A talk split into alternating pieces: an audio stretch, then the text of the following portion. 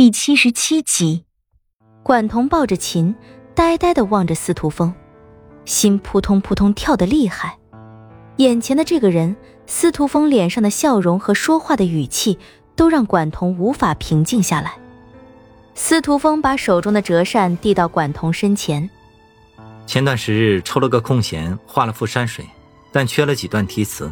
我想了几日，也想不出怎样的词句可以配得上这幅山水。你能帮帮我吗？他垂下眼睫，看了看他抵到跟前的折扇，抬头一笑：“ 你就不怕我把你这幻青扇给弄坏了？这玩意儿刀砍斧剁不留痕迹，拿在我手里十多年也没坏过。如果你能把它给弄坏了，我想我也不会为难你的。从前我以为身上最珍贵的东西，也就是……”这柄扇子了，不过现在嘛，现在就不是了吗？我想，等这上面多了你的痕迹，才能算得上是珍贵，不然，也不过是一个闲时把玩的物件对于现在的我来说，一个你，已经抵得过整个天下。不过一柄扇子罢了，哪有你珍贵啊？我再也没有机会，将提好词句的幻青扇。亲手放在他手心，再也没有机会亲口告诉他我的一切，因为就在那天夜里，步摇找到失踪的我，我心里忽然一沉，我知道，这个故事已然是要到结局了。其实，自打我知晓他跟着我开始，我就一直在躲，我不敢进集市。不敢去人流多的地方，我怕父王会找到我，我只能尽量往山林里走。我不想被人找到。你不知道，我多想跟他浪迹天涯，多想跟他走走停停。我忽然想起那日他对我说的话：“叶林，我真羡慕你，至少现在你自由了。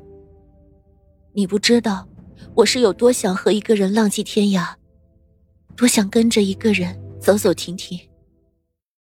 第二日，司徒风推开管彤房门的时候，房间里摆设如旧。他总是这样喜欢整洁，而自己亦是如此。桃木的梳妆台上，半截白纱将铜镜半掩；窗台窗棂半开，一潭池水，悠悠柳絮，嶙峋的假山。满腹光景，哼！我以为我终于可以确定自己能笃定的誓言，可以真的陪着你，或生或死两不相离。原来，竟是我自己想多了吗？司徒风拿起梳妆台上的折扇，苦笑着摇头，离开了这处楼子。司徒风再次一个人走，前头不再有管彤纯白的背影。纷飞的发带，司徒风没有去找管彤，管彤亦不走回头路，向来只往前走。司徒风也是如此，走到哪儿就是哪儿，就这样漂泊着。到底不过是一个人罢了。我自打自己有记忆开始，就这样走着。但你后来还是知道了他，知道了他的一切，不是吗？若问我司徒风这一生最大的遗憾，想想，也就是这个了。我到底还是没有等到彤彤亲口对我说的那一天，这是唯一的不甘。那他现在这样抱着你，你是否也想过，在你生命的最后是在他怀里度过的？这些能否给你的不甘找些填补？他神色一顿。颤抖着眼皮看向管彤，这是我的一生最美好的时刻，即便是到了地狱，我也会记得。管彤的脸上没有什么情绪，司徒风可能从没想过有一天管彤会这样抱着自己，估计也没想过这样的美好却是出现在他生命中的最后时刻。与其说是给了他不甘的填补。倒不如说是对他痴心的怜悯，可悲的怜悯。管彤忽然紧紧的抱住司徒风，紧紧的抱住，像是用尽了自己所有的力气。一张绝美的脸贴在他满是伤口血污的脸颊上，眼泪像是断了线的珍珠，无止境的流淌着，划过他脸上的伤口。司徒风忍住浑身的疼痛，用仅能动弹的一只左手将他揽入怀中，缓缓闭上了眼睛。那一脸别无他求的模样，像是在享受着上天赐予他最卑微的怜悯。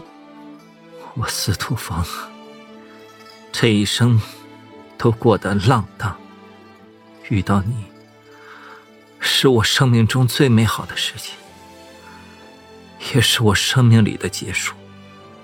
我不甘心，生命就这样结束在别人的手里，别人。是左右不了我的命运的。我听不明白他这句话是什么意思，愣愣的想了半天也想不出个所以然。李化生缓缓伸出手捂住我的眼睛，我眉间一皱，想把他的手掰开，而他却丝毫没有放开的意思，任我如何用力也不放松半分。树梢上的绿衣女子也将脸转向一旁，长叹一口气，篝火噼里啪啦的爆裂着。四周那样凄凉安静，似在迎接一场悲凄命运的终结，而飘落下了细细雪花。他们似乎都在等着什么，等着什么东西完完整整的破碎，完完整整的终结，完完整整的不复存在。是什么？是一种东西刺入血肉里的声音，是一种生命最后的呻吟和解脱，是一场。死亡的花蕊绽放的绝美嫣红。